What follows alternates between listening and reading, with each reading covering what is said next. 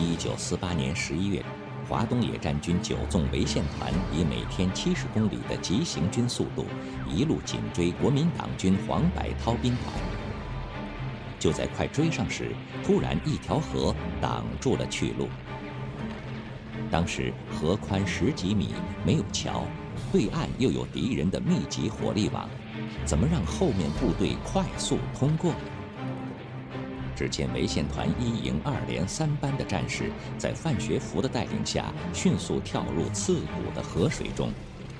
他们两人一组，共十个人，用身躯做桥墩，稳稳托起梯子和木板。全营战士五百多人迅速过了河，而三班战士的双脚此时已深深陷入淤泥中。后来，他们相互搀扶着走上岸。投入战斗中。一九四八年十一月六日，淮海战役打响，这是中国人民解放战争中具有决定意义的三大战役的第二个战役，具有承前启后的重要作用。在淮海战役中，解放军以六十万兵力对抗国民党军的八十万。分三个阶段取得胜利，成为世界战争史上一场以少胜多的经典战例。淮海战役中，解放军的第一个攻击目标就是黄百韬兵团。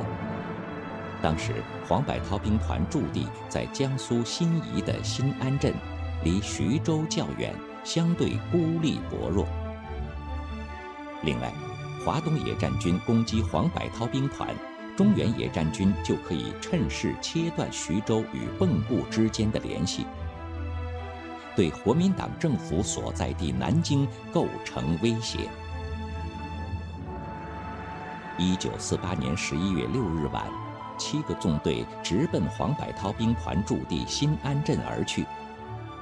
这里面就有节目开头提到的九纵。为了保密。华东野战军代司令员粟裕命令各纵队关闭电台，联络靠长途电话和骑兵。可是，当各纵队赶到新安镇时，却扑了个空。这是怎么回事？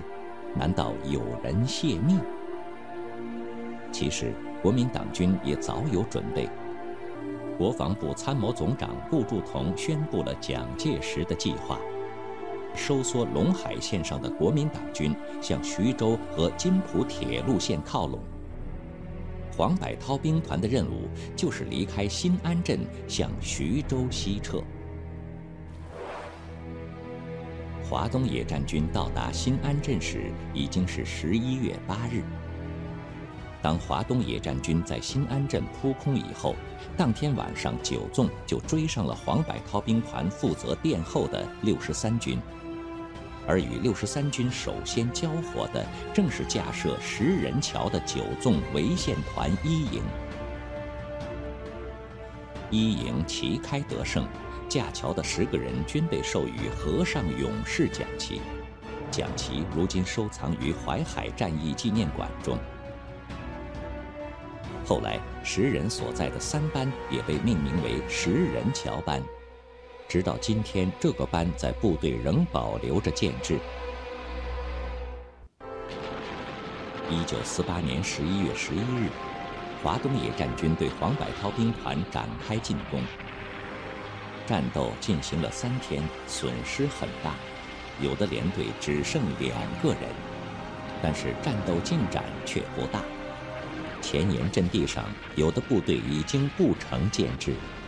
参谋、干事、警卫员、炊事员、卫生员等全上了战场。弹药打完了，就白刃格斗。解放军用血肉之躯在徐东筑起一道坚固的防线。阻击战持续了十天，这十天里，救援部队前进不到二十公里，他们眼看着黄百韬兵团全军覆没，无功而返。蒋介石极为恼怒，称为“我革命军人之奇耻大辱”。一九四八年十一月二十二日，黄百韬兵团全部被歼，黄百韬在碾庄尤家湖一带毙命身亡。这场从十一月六日打响的战斗，历时十七天，终于取得了胜利。这也是淮海战役第一阶段的大胜利。他为第二阶段歼灭黄维兵团以及后来的徐州解放打下了重要基础。